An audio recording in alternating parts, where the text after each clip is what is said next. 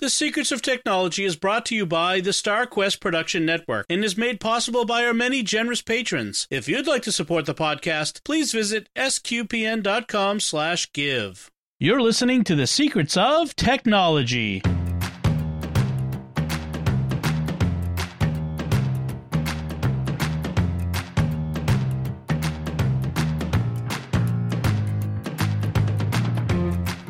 Hi, I'm Dom Bettinelli, and you're listening to The Secrets of Technology, where we discuss the technology news that's important to you from a uniquely Catholic point of view. And joining me today on the panel is Thomas Sanurho. Hi, Thomas. Hey, Dom. How's it going? Very well, thanks. It's just two of us this week. Uh, we had uh, some last minute cha- uh, changes. Someone had uh, something come up, so uh, it's just the two of us. And uh, we're going to be talking about a topic that is quite topical, so to speak. Yeah. uh, no pun intended. Uh, but also something that we've been planning to talk about for a while. Uh, because it's an it's an important uh, useful topic. We're going to talk about job hunting in the in 2020, what it's like, what what how and how technology contributes to looking for a job these days. And as we've seen, uh, the the first seven months, almost six and a half months of this year, uh, job hunting has suddenly become a big thing again. Uh, so uh, Yeah. we'll, we'll talk about some of the tools and some of the websites and some of those things that, that could be useful. So um, Definitely. but before we get to that, I, I did have a, a tiny bit of follow up from last week. Last time we talked about uh, smart home, sort of an introduction to smart home by smart devices, things you can add to your home. And one of the things I, I kind of complained about was the Ring camera, the you know the uh, Ring camera system from Amazon, and that it, I was constantly getting alerts on my outdoor cameras when you know a chipmunk or squirrel would run past, or the wind would blow the the bushes around, uh, and I'm like, ah, why can't you put person detection in those cameras like you did in the uh, in the uh, doorbell? Well. They must have been listening because just today, in fact, I noticed that I have uh, there was a new option. I wish they'd told me this. I, I could have been there for a month for all I know. But if I notice a new option in the camera settings for person detection, and they and it's off by default because they say it can cause the camera to activate slower because it has to do all of the work of figuring out whether that's a person or not.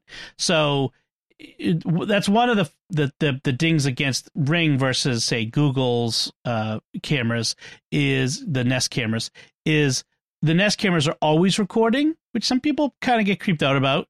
Uh, but it Mhm. means that when it when it detects something, it can go back and say, "Oh yeah, keep ten seconds prior to the to detecting that or whatever it is."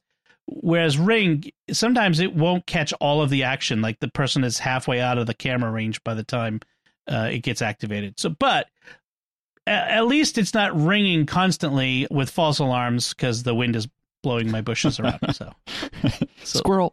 Squirrel. literally squirrel. so, I mean, I did get to see a lot of uh, nighttime wildlife in my yard. Like, uh, Right. uh, uh, I got we have uh, uh, possums and we have skunks. Although the skunks, you could tell, are out there anyway. uh, Right. you just smell them. Uh, you know, all sorts of uh, animal life out there. So, uh, but yeah, I'm glad not to to be seeing those. Not exactly what you were looking for with the with, with the camera on your door, right? yes, that wasn't the purpose of getting the camera. The game cameras was not in my my my mental uh, calculations there.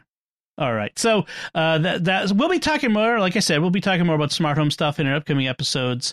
But uh, I just wanted to, to bring that up because I just noticed it today. So, what our main topic, like I said, is about job hunting, and there's a couple different areas I'd like to talk about because, frankly, in my years in the workforce, job hunting has changed very much. Hmm. Uh, you know, I've I've been in the job force for yeah, I don't know, twenty five years or something like that.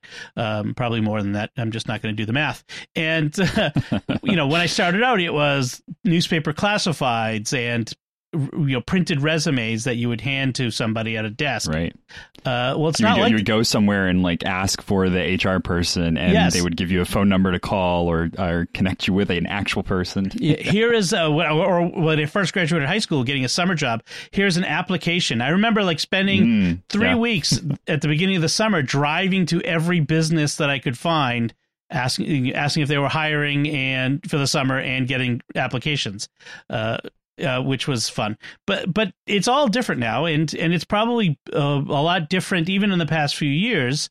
Um, And I'm kind of hoping that I never have to do this. I'd like I'd like to keep doing what I'm doing now with SQPN, uh, but you know it, it could happen again, I suppose. So we want to talk about what tools are out there, what ways to find jobs. And the, the first step is, I, I guess, to figure out. Um, well, let's talk about job listings, like where we find job potential jobs out there.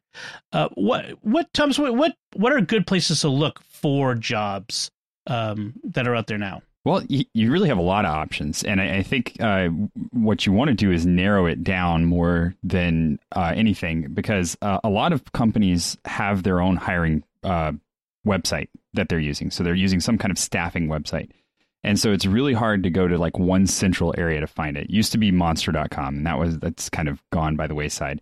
Uh, but indeed.com is a really good uh, site to get your resume posted and to connect with some of these uh, jobs that that companies are putting out there. And they'll also give you like a, a range of salaries and things like that. Um, it's a great spot that I've found. I've, I've had a lot of uh, good success finding jobs that I'm interested in on there.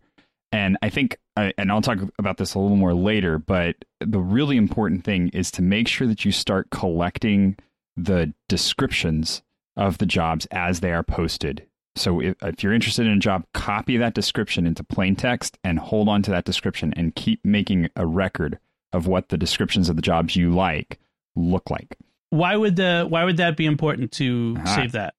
When you go to your to make your resume, uh, one of the things that you're going to want to do is make sure that the skills that you have on your resume match up with the skills that they are looking for in those jobs, uh. because everything's done by algorithms anymore. Right. So re- regardless of what you put on your resume and how much it, how much it might be a real benefit to the company, if it does not match nearly word for word what is on that that job description, uh, it's going to be uh, kind of pointless for you to put the resume in for that job. Interesting. So the so what we're trying to do because companies get so many resumes now, they're using computer uh, scanning or what what have you to to to go through the resumes and pull out some percentage of the ones that sort of that fit the job description. Is right. what you're saying? Okay. And so the days of this is my resume my single resume that I spend hours laboriously creating, and the one the one resume I'm going to hand out to everybody, those days are gone, right? Oh yeah, you you should not have one resume. In fact, your your resume, uh, the the advice that I've been given, uh, because I am currently looking for a job in the tech field. I'm I'm moving into the security and network analyst uh, type position, which is a skill that I have, but I but it's not on my resume, and so I'm kind of having to go back through and rework my resume to to fit this. Uh, but one of the one of the pieces of advice that I was given was for a job that you really want, look to spend about an hour reworking your resume to fit that job. Okay. And if you're just kind of shooting out there in the dark trying to grab some random stuff, you know, maybe 15 minutes per job that you're applying for that way. But it's a real investment sitting down to make sure that you rewrite that whole resume for a job. But once you get good at it, once you get quick at it and you know what you're looking for and know how to do it, um, which there's some tools that we'll talk about about resume creation and, and job scanning. Um, some some paid, some free, but uh, they'll they'll help you figure out how to rewrite that resume for any given job that you're looking for. Interesting. And well, I just want to clarify: we're not talking about you know um, deceptively, you know, putting things on your resume that you didn't actually do. We're just right. talking about writing the truth, but writing it using the the certain phrases and words that that match up with what's in the job description. Exactly. Yeah. So you, you need to make sure that you know, and, and it's just it's it's can be really small things, but it's uh you know if if they're looking for a person who is an applications developer, you need to make sure that you have the words applications developer in your resume if that's something that you've done. Whereas maybe a software developer is a different thing, even though you might think of it as the same thing. That right. that tiny little minutia is going to throw you off in the algorithm search. Right. And so maybe you've put down software developer, but you need to be putting down application developer for this particular job. Right. Okay. Even though they, like you said, they can, they're almost interchangeable phrases, but put the exactly. right phrase that matches. Okay. Uh, so you mentioned Indeed.com. There's one I want to uh, site I want to mention uh, that I've known about for years. And in fact, I know the guy who started it. Um, years back. And in fact, I used it a few times back in the day. Uh, for those, for particularly for our audience, uh, because we do things from a Catholic perspective, CatholicJobs.com is a useful tool if you're looking for jobs specifically either within the Catholic sphere, like often whether it's in Catholic colleges or Catholic parishes or dioceses or other Catholic uh, apostolates organizations. Sometimes it's specifically Catholic things like uh, director of music or uh, or things that are not specifically Catholic, like accounting manager, but for a um, you know Catholic school or Catholic organization. Um, I'm like looking at their front page right now, and I see uh, Franciscan University of Steubenville is looking for a director of Franciscan life online, which uh, I know I actually looked at it earlier because that's my alma mater, so I. I'm interested in what they're doing, but it's a in this new era we're in. There's going to be many more students who are going to be remote learning, and so this person's job is going to be helping create that Franciscan way of life, student life, through an online experience, which is a very interesting position. But they, they it's it's just like the other ones. It has all that information, but it's this is very focused on uh, Catholic jobs. So I, I, I would recommend that if that's if that's something you're looking at. Uh, Jack, who was going to be with us before, he, um, but he rec- I think he recommended the USAJobs.gov site. Mm-hmm and it's it's really good. It's a great site. There's uh, the the great thing I like about the USAJobs.gov is that they're very upfront about everything. So you know exactly what your pay scale is going to be. You know mm-hmm. exactly what kind of requirements you have. And it's not like a, a, company where they kind of put together requirements and said maybe this, maybe that. Uh, what it says is, is what's on the tin is in the tin. Right. That's kind of the way those those uh, those job postings work. Um, but I, I, will say, you know, again, the typical thing to remember is if it says uh, anything under five years worth of previous experience, that's an entry level position. Uh, and that's that throws a lot of people because they don't think that they have three to five years of experience, or they uh, are you know they're worried about not having that on their resume specifically. But a lot of times the skills, again, when you go back to right. looking at the the skills that they're looking for for that position, uh, you can make a lot of those skills work if you just know how to word them correctly. Right. Yeah, there's certain there are certain requirements that are more guidelines that they're designed mm. to weed out. That it, it doesn't hurt to kind of push it a little bit, right? So right. anything that's under five, you know, looking for under five years experience is basically anyone who getting into the field, right? Yeah. Yep. Um, all right, so that's job listings. Are there other places that are good, good to look for jobs online? Well, you know what? LinkedIn is trying to be the one-stop shop, right? Uh, uh-huh. Uh, so that's that's they have a really great job search function. You can put in just a keyword, and it returns a lot of job uh, a lot of jobs, and you can even limit it by regions. Um, one of the things that I really liked is in my area because we have um, the Tampa, uh, the city of Tampa, and the city of St. Petersburg are so close together. Uh, instead of having to put in a search for uh, Tampa and a search for St. Petersburg, they have something called the Greater Tampa Bay Area now, and that ah. was a choice that LinkedIn made because they saw so, saw it happening so often. Uh, so it would be like the Bay Area in uh, California, you know, where you'd get uh, San Francisco and Oakland and right. all that group of things together. Um, and so that's I, I, like that they're keeping up with the algorithms of things that are going on. So if you don't mind the monolithic structure, then uh, right. LinkedIn's a really good way to do it. And just creating a Google alert is a, another great way to make sure you're catching everything because oh, no google i don't want you right now. Uh, but making an alert with google is something that you can do to uh, uh, make sure that you're keeping up with like the whole web. And uh, if you need instructions on how to do that i recommend that you check google's because they get really gritty with it. You can go you can dial all the way down to specific salary ranges and locations and the type of job that you're looking for and making sure that the description fits what's on your resume. If you just want to keep putting that same resume out there, you could find a way to do that too. Right. Um, so if you just look look for alerts, uh, it'll it'll teach you how to do that. They have a really good tutorial about how to how to make a, an alert for searching. I'll try to find a link to put in the show notes for that. That'd that, be great. Yeah, that that would be useful. Um, yeah, that's great. You know, one of the things that I I found uh, when I've used um, online job listings is it can be hard to find uh, the right job if you use um, search search terms that are too broad. Like mm-hmm. I, I, work in communications. That's where I've always worked. So entering yeah. communications in brings up all kinds of stuff. Um, Right. and, and so you've got to figure out what's the best way to narrow it down to the sort of thing that I want to do in the range I want. I, I don't, I'm not looking to be a co- communications, an assistant co- communications coordinator. Couldn't raise my family Right. on that salary, but you know, I, I, I would need a job at a, at a higher level, that sort of thing. If I was, if I was looking, so you need to really think about the search terms that narrow down for the sort of job, the, the type of job you want. And the broader your search, the bigger the net and the, the more time you're going to spend wading through jobs that you're, that you don't want. Right.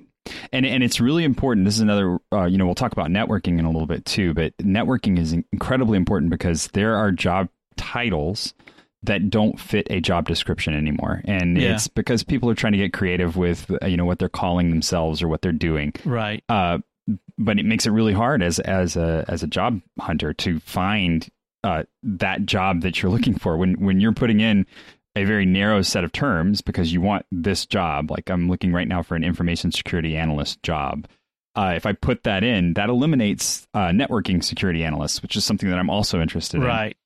But then if I put in security analyst, I get all sorts of crazy stuff business security analyst and like uh, you know just general analyst positions Yep. so it's a trade off, and you have to really be careful on that trade off and make sure that you got your um, your finger on the pulse of kind of what's happening uh, in the fields that you're interested in and what the job titles are that are going around.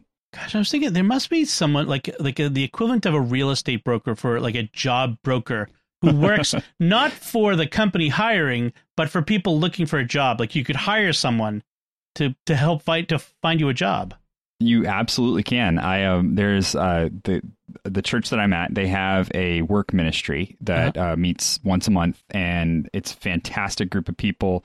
It's all about networking and getting to know each other and finding out the resources that are in the area. And one of the ladies that comes, she is a professional resume writer.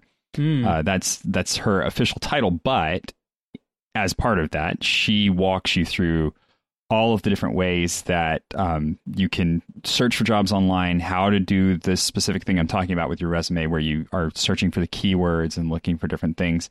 Um, she'll rewrite your resume, uh, but the great thing was is that you know she offers she offers the the two two price points. One, I'll rewrite your resume for you, and it's this cost, or I'll give you five sessions of how to rewrite your resume yourself, and it's a different cost, but it, you get the ability to then go on and you don't you don't have to come back to me to get it rewritten, right? right, right. That's interesting. Yeah, that's a, that's something good to think about too. Is, finding someone who will help you with some of the stuff because it's a, Mhm. it can be. I, I can imagine it could be overwhelming if I'm having to get into this. You know, it's Right. already stressful looking for a job, but then adding all of this on top of it, it it gets even harder. I would recommend that you look for career coaching um, Yes. in your area because that's uh, you know as we as we go into this next part talking about your resumes. One of the things that career coaches are really good about doing is looking at the resume you have for the job you want and telling you where you can uh, do better. And a lot of it you can get for free. Um, there there are a ton of workshops online right now. And, and a- majority of it is because those career coaches they get paid by the county or the, the you know the, the state that you're in uh, as part of you know transitioning people or, or Right. uh, rehousing people into jobs. And there's a lot of money in that right now because of all of the stuff that's going on. Interesting, interesting. Well, Mhm. let's let let's move on to talking about resume creation. We've already kind of skimmed uh, uh, around it.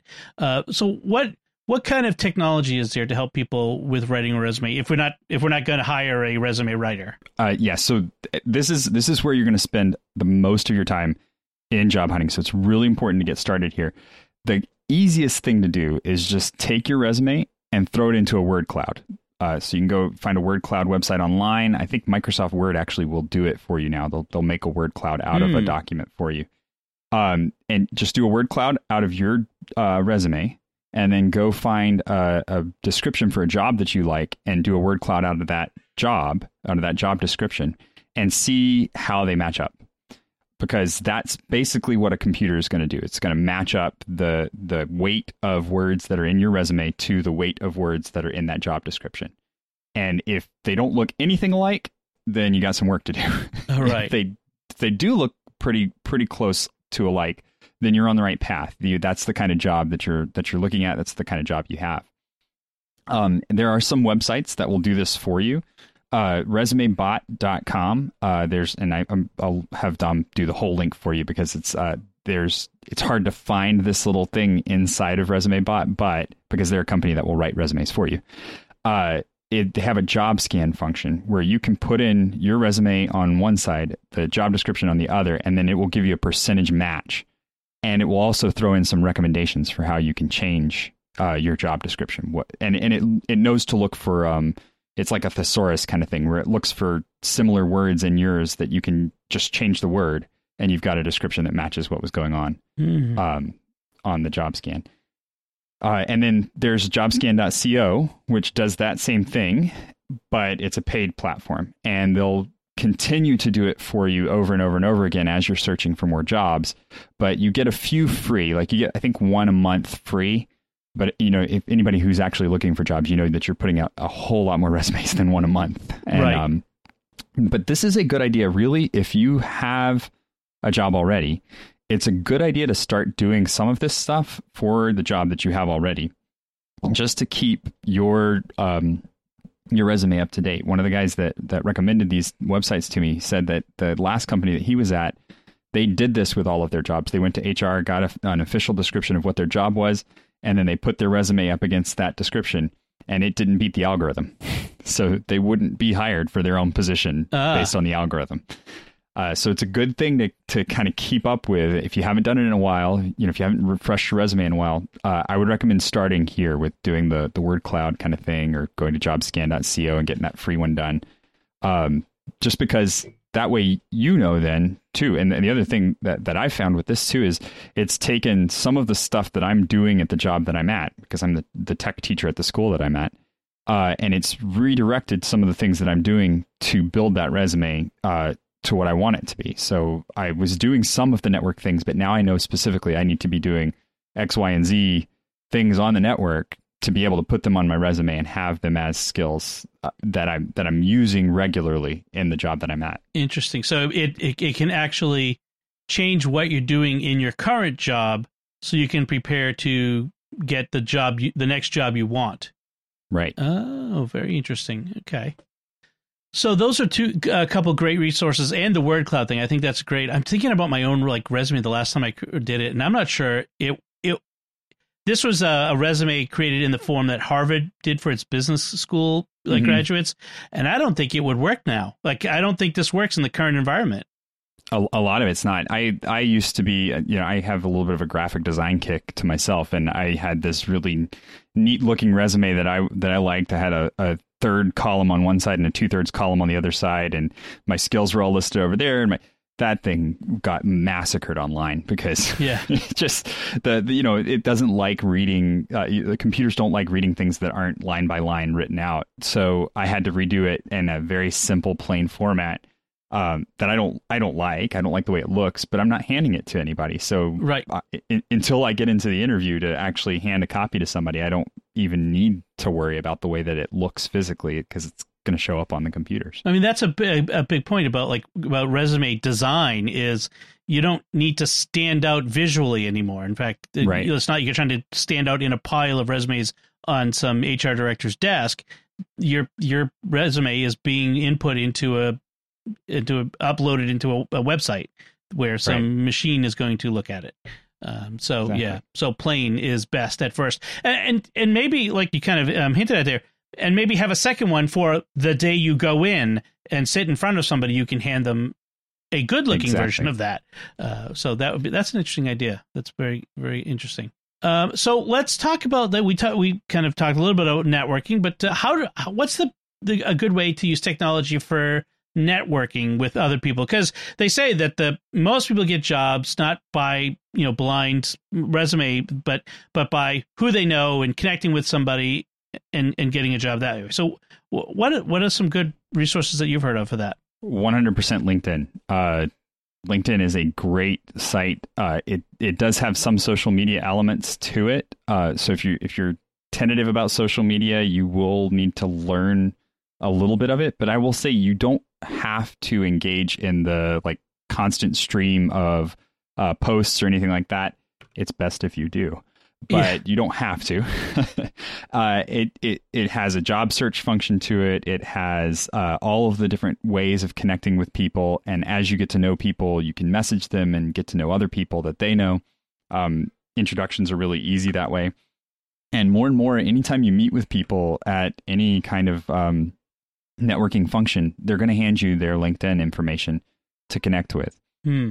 so it's really important that you that you keep your LinkedIn uh, updated. And I would say even as a professional who is not planning on looking for a job anytime soon, just the networking aspect of it is really uh, it, it's tremendous because you are going to meet people that uh, that'll put you in touch with the people that you need to be in touch with to get something done. Right. Uh, so keep it up to date. You know, have a fresh profile picture on there. Uh, make sure that you don't keep the generic banner at the top. Uh, I think one of the uh, most interesting pieces of advice that I got about it was go in and put the skills that you actually have and make sure that you highlight the ones that you are currently using or that you're looking to use in your next job because uh, recruiters when they're going through your linkedin profile that's the first thing they look at is what skills you're highlighting on your linkedin page Interesting. and so keep that fresh, keep that updated, and uh, make sure that people know it.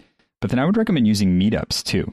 Uh, I know that in person is not a big thing that we're doing right now, but Yeah. in my area, uh, there are a lot of different um, job boards uh, or job groups that are meeting uh, via Zoom, and they're posting their meet uh, their meetings on Meetup, and that's where they they got connected. I think it's a website that I've mentioned before, uh, and you just you download the app or you go to the website, you get signed up, and you tell it you tell the the website where you are, and it connects you to all sorts of different things in the area. So if you're a software developer, look for software development uh, meetups. If you are a communications director, look for uh, communications meetups. Uh, you would be surprised uh, the number of things that you can find, especially in a big city area. And it's a lot harder uh, in a smaller area to find all of that same kind of stuff. But even even in smaller areas, you, you can find some things. Uh, I have a friend that lives out in Idaho, and uh, she's found a lot of really interesting connections on on meetups. and because they're virtual nowadays and more and more of it's virtual i mean you could be getting meetups with people from from a wide area and if you're willing to move or work remotely which is another thing we're doing uh, that that could be potentially useful as well but one, Definitely. one thing i want to uh, mention about uh, linkedin you mentioned like using linkedin's social media aspects like of posting things keep it professional D- Mm. don't post about unless it's unless you're looking for a job in politics stay away from politics. Stay away from controversial stuff. Um, unless you're looking for a job in religion i wouldn't i wouldn't do a lot of religious posting on linkedin. It's a that is a career focused site. If you want to talk about religion and we'll and you know do it on facebook or on twitter Right. or you know uh, and uh, i want to come back to actually other social media in general um, in a minute but but uh, yeah if you're going to use linkedin use it to highlight to you know your professional uh, face your the, the aspects of your particular skills that relate to the jobs that you're looking for um, post l- interesting links to articles or other things like that Mhm. um, that would be would be good. Um, yeah, and the meetups and the networking. Uh, you mentioned a network work networking group at your parish, which I think is Right. awesome. Um, but uh, th- those sorts of local things, I think uh, it, that would be a great ministry for a lot of parishes to do. Is Definitely. a social justice ministry of helping people who are you know trying to get a job. and and a lot of it, I, I, it's really great because the the guy that runs it at our at our parish, uh, shout out to Lou, he's doing a fantastic job. Um, he doesn't really present anything himself. All he does is he uses his networking skills to network with people to come in and talk to Right. everybody. You know, so he'll get a resume writer to come in and speak to everybody. He'll get uh, uh, an HR director to come in and speak to everybody. He'll get somebody who's successfully completed their job search to come in and, and share what their experience was. Uh, and he's he's great about getting people that are engaging, and and really that's what it comes down to is that you just need someone who's who's willing to talk about their experience Yep. and who, who's going to engage people so that they don't feel because the worst part about job hunting is that it's just demoralizing especially in our age where you send out a hundred resumes and you hear absolutely nothing back Right. uh, and and that and that's been my experience for a lot of the stuff that I've done, and it's because I've I've had to learn all of these things that I'm that I'm, that I'm sharing right now all along the way because I I had a monolithic resume that said exactly what my job description was and what I was doing, and I didn't realize that I needed to tailor it more uh, so that it was meeting those keyword criteria that I was just getting passed over in the algorithm bubble. Right, right. Yeah, uh, having that support, like you said, when you're because it can be like you said, it can feel very lonely and demoralizing out there. Having that support, that that moral support is is key too. That's that's Definitely. very good. So, uh, what about um, uh, certification and training? Uh, you know, beefing up your skills and getting stuff to put on that resume. I, I think that's uh, that's a really key part, especially with a lot of tech jobs. Uh, but really, anything you're looking at anymore, there's um, th- there are certifications that prove that you kind of know what you're doing. Uh, if you're in project management, you know the PMP is kind of the like gold standard there. Uh, if you're going for uh, security, there's a whole lot of uh, certifications that you can get um, online, and I it used to be called lynda.com. They're rebranding themselves. I don't know if, uh, if everybody's yeah. noticed this. Yep. I love lynda.com. I, I like that it's moving into this LinkedIn era. So it's called LinkedIn Learning now. Um, and I, I recommend using it for all sorts of stuff. You may have access to it for free from your library. I mentioned that before, but I just want to remind everybody to check that out. Um, but even if you don't, uh, it really is actually worth it because when you complete courses in there, uh, now they start showing up as badges on your LinkedIn profile. And so mm-hmm. Not only does it say that, like, I can go in and put that I have whatever skill and just say that I have that skill.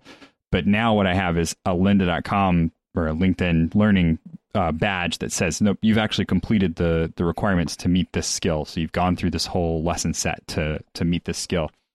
And, and that can be really useful. That can be a great way to, to get connected to stuff. The other thing I would recommend is uh, check your county website. Uh, just go to whatever jobs website. If you go to USA Jobs, uh, they they do have links there through to local areas. So if you type in your um, uh, if you type in your uh, zip code, it'll show you some local links that you can use. There is a lot of money in the system right now for um, for getting jobs, for employment, for um, for job training, coaching, for job yep. training. Uh, so right now is a great time. I know I know it it sounds horrible because it's it's because so many people are out of work, but uh, there it's a great time to really look at at upping where you are in your career and going to apply for some of those uh, grants and things that are out there is, is, a really good idea. Yeah, I would say um, that you we should everyone should always be learning, always right. be trying to pick up new skills, whether you're looking for a new job or not uh, you know, getting a new skill in your current job is mm-hmm. it will help you able to get a raise or, or something like that. I mean, I'm thinking of certain skills that I that I'd like to learn. In fact, I'm always trying to learn new things. One of my future picks of the week is going to be a, a, a learning course uh, in some Mac automation stuff. Um, but you mentioned LinkedIn Learning. I I did with Lynda. I got a job at a, a, parish a few years ago where I was director of communications, and I had to, I suddenly had to be the guy in charge of the bulletin, and I'm like, hmm, mm. I, I I have not used a layout program in a while since uh, Aldus PageMaker, so I should be learning. so I had to learn how to do. Uh, oh, I know that feeling. yeah, oh, Adobe InDesign. I took the Lynda course, and now I have that certification. Um, right. I, have been doing uh, Adobe Audition audio editing for two years, more than two years now, with SQPN, but I I don't have it on you know as a something I've taken a course and certified in on my my link, LinkedIn uh, profile. I bet I could. I bet I would learn stuff. Do it. I, in fact, I oh, know oh, yeah. I would learn stuff taking a yeah. course. Um, you always do, and then and then you kick yourself because you're like, I should have done it two years ago. Exactly, save myself so much time. well, and I'm looking at the LinkedIn Learning page, and and that's not the only place you can learn stuff. I mean, there's all kinds right. of places all over. But I'm looking at this, going, okay. Um, developing a fundraising video for nonprofits, mm-hmm. or, or, for a lot of people, time management, working from home. Uh, that's mm-hmm. digital body language. Like there's a quick course. It's a 25 minute course and just how to present yourself when you're on a webcam. You know, that's a big one.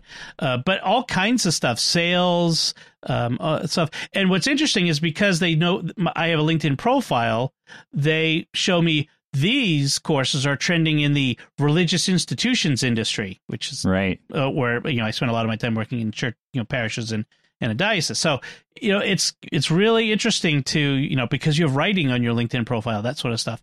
So um, mm-hmm. that I, Hmm. It may be something I'm going to go back. I wish my, my, my public library. I did look. My local public library doesn't have uh, uh, it, but it might be worthwhile for me to to do it. But like I said, there is all kinds of places to le- to keep learning online. Uh, right. Duolingo, learn learn a language. Right. Oh, language is a big one. Yeah, definitely. If you, I mean, if you could be bilingual with uh, Spanish and English, like uh, especially in certain parts of the country, but but even like you know French or uh, uh or I mean all kinds of language. Like they're all. I'm not sure Klingon will get you very far, but unless you want to become a screenwriter for Star Trek. But you know, there are a lot of uh, uh, courses out there. You know, most of those languages will help you. So that yeah. Well, and and look for look for the websites that are. I'm, there's some of them that are always offering uh, deals, like the quote unquote deals, where it's the the course normally costs $190, but you can get it right now for 10. And, right. and it's like, okay, uh, I can do that. And I, I will say some of those are not as as great as the uh, the courses that you're going to get from something like uh, LinkedIn Learning, but they give you that that basic knowledge that then gets you asking the right questions. Right. And that's really, you know, increasing your Google fu is probably the most important thing you can do in getting ready for any job nowadays. Mm. Also, a lot of these offer a month free, and this you can take a that's lot right. of courses in a month instead you of can especially right now you're not yeah. doing anything else. You instead know, of binge well. watching netflix go go binge uh, some linkedin learning or whatever. Uh, I, I, keep saying linkedin learning but you know so, something the course that you're going to take. Right. Uh, what about podcasts? How do they fit into the certifications and training area? I, I would say uh, for me and, and this, my experience has been trying to get into the infosec community. Um, i've started listening to security podcasts uh, especially the ones that are about the things that I like. So networking or about um, open open source security podcasts. It, um, the great thing about those is that they give you the terminology that you need to look for the right kind of job.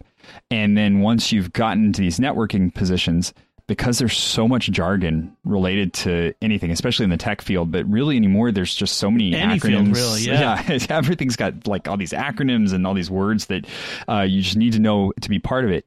If you're moving from one uh, type of field to another, or even just uh, want to brush up on what people are talking about about your field, finding a podcast about your field or the field that you're interested in can be a really big benefit. And you just put that on while you're driving and you're you're learning something and, it, you know they might not be the most interesting thing in the world but it, you're working it so it's probably going to make sense to you and it will probably be some somewhat interesting right because you kind of understand what's going on Interesting. That's really good. I like that too. Uh, uh I mean, I like podcasts, so uh, right. any, any, but yeah, I I actually keep a wide breadth of different podcasts that I listen to because I I do a bunch of different kinds of podcasts. So, for instance, I listen to a lot of different tech podcasts because I want to stay up to date on what's going on in the in the in the field, and um, so yeah, I think that's I think that's a great idea. So I want to mention a couple of tips, tech related tips for people who are looking for jobs. So these aren't specifically about finding the job, but about being the best you can be while you're looking for the job. And mm. one of mm-hmm. those things is clean up your social media. Um, be be mindful of of what you look like to someone because trust me, these days when you go for a job, they're going to go you know maybe not when they're going through a hundred resumes but at some point in the hiring process they're going to look at your social media and they're going to want to know what kind of person are you online? Are you a, a flamethrower a bomb thrower? Um, are you someone who's always talking about controversial things maybe I, don't I don't want to say that you can never talk about politics or religion or anything controversial that you shouldn't be um, forthright about your beliefs or whatnot. But you have to be aware that when you are being forthright about your beliefs, that's going to have an effect on the people who see it. Some may some may applaud it, but others may see that as a warning sign that I shouldn't hire this person. Don't hide. I'm not saying hide your lead under a bushel basket. You know that you know that you're pro life or that you're a Christian or or what have you, but you know, what kind of person are you online? Are you a mm-hmm. combative person? Are you snarky and mean to other people? or are you helpful? Uh, do you do you present yourself in a way that that someone would who comes along would say, I think I'd I'd be interested in working with someone like this. They're an interesting person. They have interesting hobbies. They're they're helpful to other people. They're kind to other people. So be mindful of your social media. It frankly probably lock down most of your social media. Now you don't want to be completely yeah. locked down. You want to have some public presence because they, you want them to be able to see that you're not hiding everything everything right. about yourself. That's a that's a little bit of a warning sign. Have or that a, you're completely disconnected too. That's that's right. another kind of warning sign. Like, okay, you've you've sworn off of all of this. Well, what does that mean if we need you to be involved in it? Exactly. Yes. So um, be be mindful of your presence online. Google yourself. Um, mm-hmm. Look at your Facebook profile using the uh, public view. I think there's a button for that. Um, right. That sort of thing. Look at your Twitter if you've got that. Um, if you've got a blog, that's that's my big bane. Is I have a blog that goes back 20 years.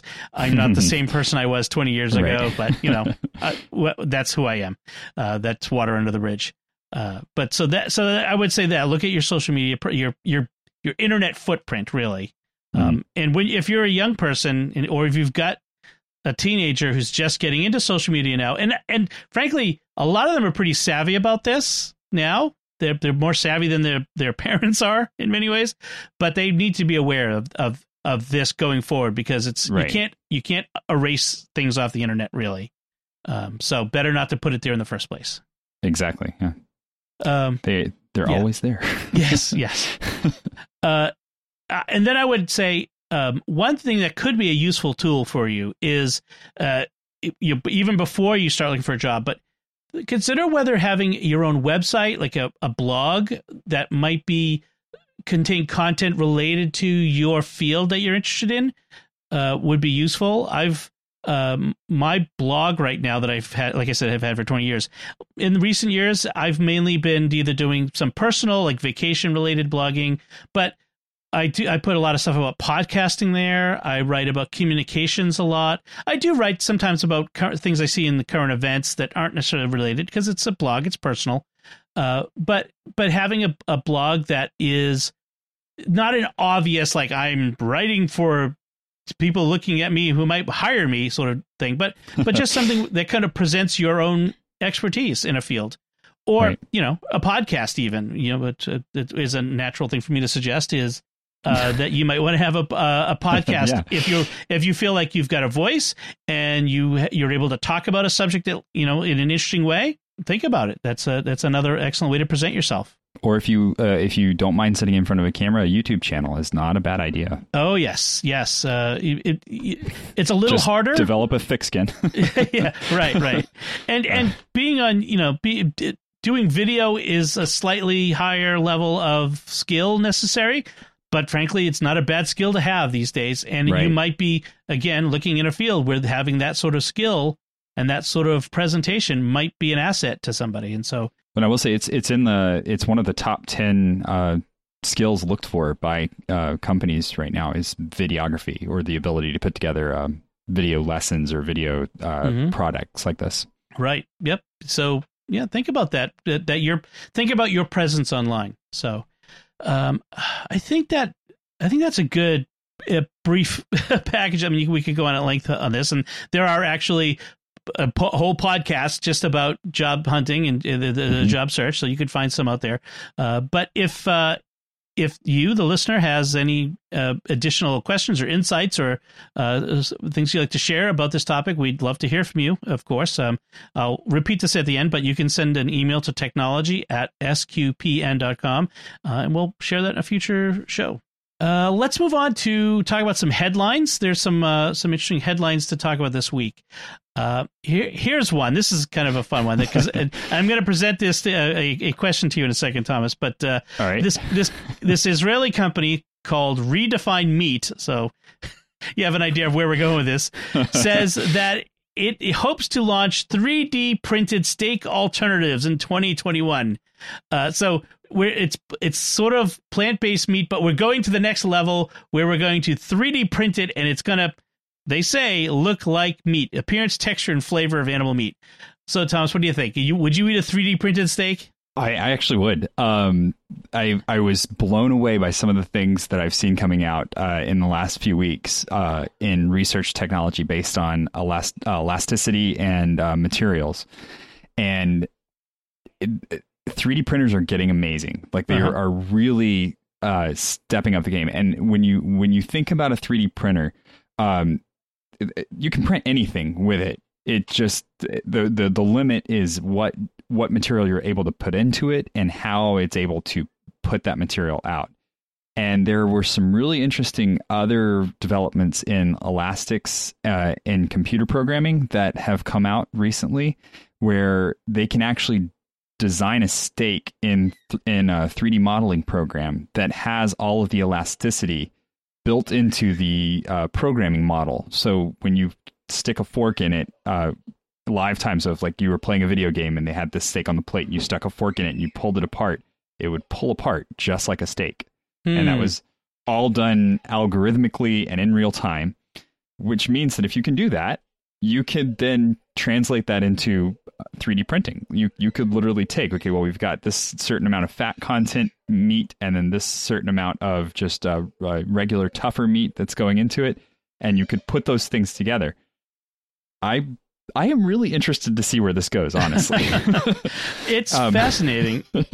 it's amazing. uh, frankly, if it's if it tastes like meat, smells like meat, the texture is the same as meat. I mean, if it if it's indistinguishable to my senses, then I don't have a problem. Like I'll uh, Mhm. I'll eat it. I mean, if and if it's nutritionally the same, you know, you know, or better, okay. I mean, I mean the the whole point of I mean the the question is, um, i- is do you have to be eating the actual meat or is it okay? Like are you lying to yourself somehow? You know what i mean? Is, there is there something inauthentic about about pretending to eat something that's meat that isn't meat? But i i don't know. I mean we're getting close to star trek replicators here. That's what i'm trying to say is this is pretty amazing. That's really what it's starting to feel like, and it's. I, I think it's impressive that we that we've jumped that gap to this point where we are actually talking about sustainable eating, uh, sustainable food, um, and I'm I am not. I, I am not a vegetarian. I'm not a, a vegan, but I do avoid meat as much as I can. And, and it's mostly because, uh, my, as my wife and I put it, we're budgetarians. You know, we just have to eat, eat what we can afford. right Uh, so, uh, which tends to be mostly uh, a plant-based diet, but you know, every once in a while we'll have chicken or we'll have uh, we'll have beef when we can when we can swing it.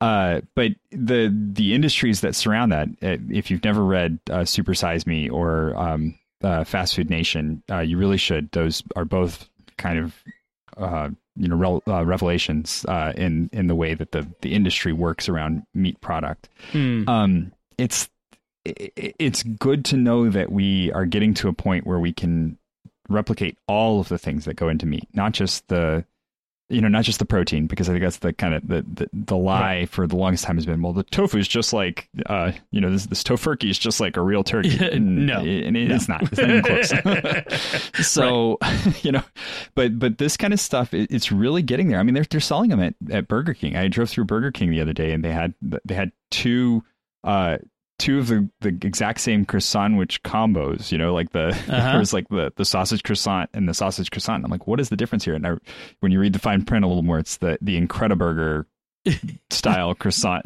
you know the style Right. sausage and the other one which is like the fake meat stuff. I, we're getting there. I- I think it's i yeah. if they can market it and they feel like they can sell it at a fast food joint not not to not to say that their other meat is actual meat anyway but That's a well, that's different part story. of it, right? it's a bit of a low bar to get over to, to Right. you know, comparing to the McDonald's burger. But, but, but uh, honestly, I mean, I haven't tried any of these alternatives yet myself because of that that one time I had a veggie burger on a at a at a party. Yeah. you know, that was just really a scarring experience. But I, I'm I'm at the point where I'm ready to try you know uh, one of these. But you know, if they can make a 3D printed fl- plant based flank steak, you know that I can Mhm. throw on the grill and get and and and eat in my fajitas. I mean, uh, that's that's a very interesting idea. Uh, that was, I'm looking forward to that. and a lot of the stuff that goes into it is is pretty shelf stable too so you get a fresher meat That's true. Out of it than you would uh you know at a at a restaurant that's had to freeze it or had to have it shipped from somewhere or uh, you know, whatever. It's it's it's a lot more if they can replicate it exactly. That's that's really what it comes down to. Is if if they can replicate it exactly, you get a fresher experience out of it.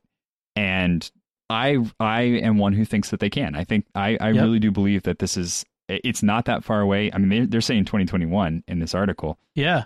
I I, I believe it. I think they could get there. Interesting. And if it might even be safer, like less prone to like, you know, raw meat is can be dangerous. Uh, Right. if not handled correctly and maybe plant-based meat uh, they could eventually I'm not sure I don't even know actually whether it's safer or not uh, on the same level like if you left if you left fake meat out does it does it does it go bad I don't know I think it probably does, but I think the I think the the tubes that it comes in are are sealed so that Okay. they're they're preserved until they're used, basically. Right. I mean, like if I leave a tomato on the counter for two hours or, or two days, not two hours, two days, it will eventually, you know, go bad. Right. But uh, you know, if I eat, if if I leave a steak on the counter for six hours, I leave a tomato on the counter for, counter for six hours. Uh, the steak will kill me. The tomato won't. you know. exactly. Yeah, That's- I was gonna say there's there's a difference in toxicity there. yes, yes, yes. All right. Uh, all right. So let's talk about our next headline. This is an interesting one.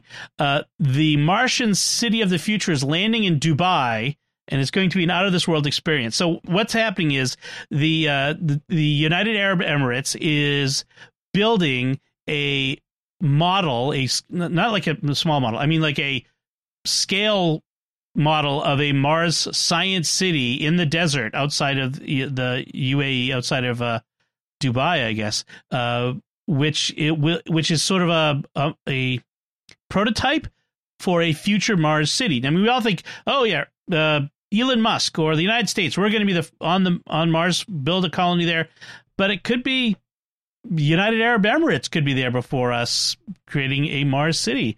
Uh, it's very interesting that this article talks about what goes into it, you know, the differences between building a mod, you know, a prototype here on Earth, which has full atmosphere and gravity, versus what we find on Mars. But it, a the desert of the Arabian Peninsula is a pretty inhospitable inhospitable place. That might be a pretty good place to do some of this research. It'll be interesting, and I, I think a lot of people forget the only limiter is the getting there part, and we have a company now that is working on that very diligently, Right. very consistently. Uh, has a great PR model. Uh, I, you know, they're not far from being able to make that dream of getting to Mars a reality. Once you get there, it's just a matter of construction.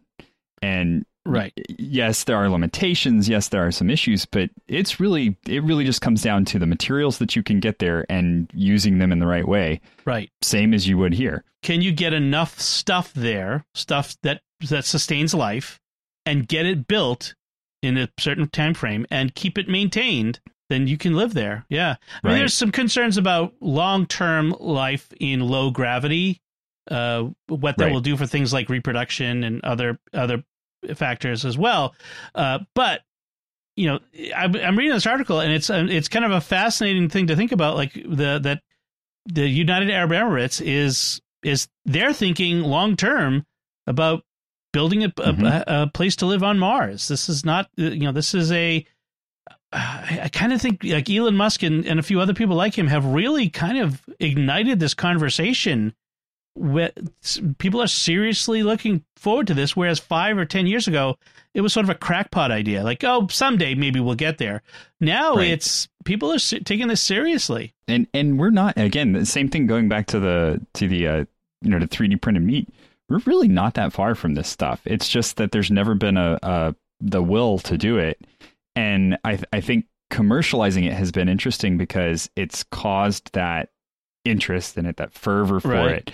Uh, and the cost has been driven down dramatically because you have this very competitive company able to deliver on the things that they're promising and making things cheaper all along the way. Right, right. I just, I, in fact, I saw just this week that, uh, uh, or was it last week that um, SpaceX, sorry, the escaping for a second, uh, launched the first Space Force mission, which was a GPS satellite. It was nothing, nothing exciting like the Netflix show, uh, but uh, but they launched the they, they launched the first Space Force mission. Space Force mission. They got it up there. It was cheap. It was they they did it under budget for you know uh, like it was just it's just becoming routine to send stuff into space, and they're talking that of getting the cost per pound down to like something where like like an airline ticket cost. Like you could Mhm. basically, you know, not soon, but within you know a decade or or maybe a little more, that you could get into orbit for the cost of what we pay to fly to London. You know, or Yeah. you know that sort of thing. It's fascinating to me. Um, I mean, we're and we're only a few years away from going back to the moon. You know, whereas I I thought ten years ago that this wasn't we were never going to go back in my lifetime. That maybe my kids would get to see it. Well, I now- really had that sense too. Yeah. yeah, I mean now it's like they're they they're building the Artemis mission right now, so it's uh, pretty wild, pretty pretty awesome time to be. If you're a space fan, it's an awesome time to be a space fan. Uh, let's look at our, our last headline. Uh, this one uh, comes a little close to home, and we've talked about this particular issue a few times. Uh, the the city of Boston, the Boston Police Department, has announced that they will no longer use facial recognition technology uh, for their policing. Uh, basic, basically, they yeah, they point out something that we've talked about, which is that it's the algorithms for facial recognition are terrible for anyone other than uh, white men. Frank, frankly, and and, and this Right. isn't a, a racial thing or a political thing. It's just that people look different, and the ca- the cameras and the recognition stuff for skin that is darker doesn't work well. It doesn't distinguish features as well, and so there are a lot of false positives. Uh, so, what what do you think of this one, Thomas? I thought this was a really good. This is a good decision. I like. I like the fact that the decision is based on how the technology works and not just a knee jerk emotional uh, reaction to anything. It's just uh, they they ran the numbers and they said this stuff is not good. It doesn't do us any good to to use this technology. It's misleading. Um, it, it, it it's not good police work Right. and that's that's great. I like that kind of decision. I don't want like a, a all facial recognition is bad. It just needs to stop. But this this use of it is definitely one that it, it's not robust enough to do this. First off, and it's um, I don't know that it ever will be without a lot of redirection on how it's used and how it's made. But it really doesn't belong in this kind of situation anyway. Right. You know, this is another area where I feel like Hollywood bears some responsibility for Mm. this because TV shows and movies have given us this false idea that facial recognition t- uh, technology, like fingerprinting technology or DNA technology, is this simple press a few buttons, uh, the computer will run a bunch of pictures through on the screen, which is why that's not useful, really. Uh, it should do it all w- without having to do that. And then pop up, this is your guy like as if that's how it works or this is the matching fingerprint doesn't work that way it it, it none of this technology of those three technologies work as well as they do on tv Yeah, well, and, and even just the the stuff on TV where they're like they'll pull up a, an image from a security camera and say, "Can you clear that up?" And then they Enhance. zoom in, and, and suddenly it's like, "Wow!" Uh, that's just that's not how these things work at all. And so Right. you got this blurry, pixelated image of this person taken in bad lighting with bad shadows, and on top of that, the algorithm is designed only to look for these particular types of shadow points on the face and it's a recipe for disaster. It's a recipe for failure every Right. single time. And, and the numbers were abysmal. The numbers were under fifty percent for the success rate on these things. So Yes. I, it's just it might as well toss a coin. You know, you might as well just flip a coin and say, "I guess this is our guy." Here we go. right in, in fact they, this article that we linked to is has a description of a real world case where this guy a black man living in michigan was arrested when the the Detroit police using automatic facial recognition matched his old driver's license photo to a sto- store's blurry surveillance footage of a man Oh allegedly stealing watches. Like some terrible camera, some cheap knockoff that you know what I mean, like just with bad lighting, probably out of focus, and. and and they arrested him on this basis. This poor guy who spent the night in jail and now has a, a an arrest on his record for nothing. And as they say nowadays, you know, uh, get you black men getting arrested by police can can lead to bad things and and that sort of stuff. And whether whether that you you believe it or not, the guy got arrested, and that's just that's terrible Yeah. right there on top of it. So yeah, I I'm with you on this. I think uh, w- until this technology is nearly hundred percent. You know, ninety-eight percent or something, or, or, or really high anyway. Uh, we should not be using this in policing uh, or anything like that. So I, I agree with that. All right, so uh, let's move on to our picks of the week. Uh, there's just the two of us, so uh, I'll let you go first. Uh, for what's what's your pick of the week, Thomas? So my pick of the week is a browser alternative. Um, you've heard all the big names; uh, they've all come into play. I think we've mentioned on the program before the Brave web browser, which is a really good um, security-minded web browser. Uh, one of the things I don't like about the Brave web browser is that because it's from the Chromium Chrome side of things, so it's like kind of a, a knockoff of Google Chrome that's been uh, hacked around to make a secure uh, browsers, they had to cut out a lot of functionality. And so there were a lot of things missing from Brave that I missed that I was not fond of being without. And so I went on a search for another one that was security minded, but also had like a full fledged functionality. And I found one called Vivaldi. Uh, which is a secure browser, so it does a lot of the same stuff that um, that Brave does. It also has a VPN system incorporated into it that's pretty robust. I've been kind of surprised at times that I found myself on a VPN while using uh, Vivaldi. So uh, that's a really nice uh, function of it that it, it will route you through places on the internet so that your IP address is not immediately recognizable by the the end um, uh, website. Uh, but it's based on the old Opera uh, web browser, so that's why it's it's different than Brave because they didn't have to cut out a whole bunch of junk, uh, and they were able to bring in a lot of the Opera functionality, which was was a really great browser in and of itself, but it just didn't get enough press and kind of has fallen out of uh, uh, fallen out of use. But I I recommend it. Give it a try.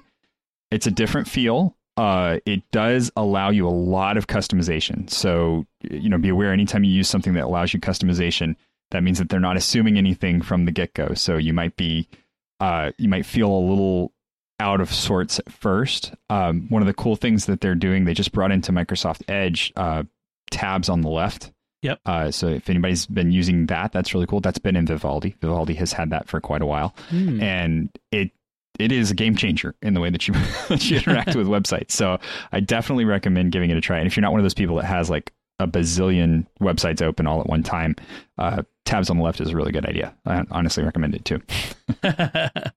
Does it uh, work with any extensions? Um, like yes, uh, yeah, they're they now they have their own sort of extension environment. Uh, so it's not like you can go get all the same stuff that you got on Chrome, but a lot of the extensions that you had on Chrome uh, or or on Brave or whatever, uh, they are used that you can find their analogs in the Vivaldi um, oh, okay. extension. Yes, I have a handful that are just musts for me, like mm-hmm. one password and uh, Evernote, oh yeah, yeah, that sort of thing. So yeah, you'll find a lot of those in there. Definitely awesome, awesome. That's cool my pick is an iOS app, and it's it's it's kind of sort of unique because what I'm picking is a particular feature in this app. I, am not sure how the rest of how well the rest of this app works, but this feature is worth the price of admission. Which is uh, so it's called Controller for HomeKit, and what it does is uh, it, it's free. There's a free to download version, then there's an in-app purchase for nine bucks.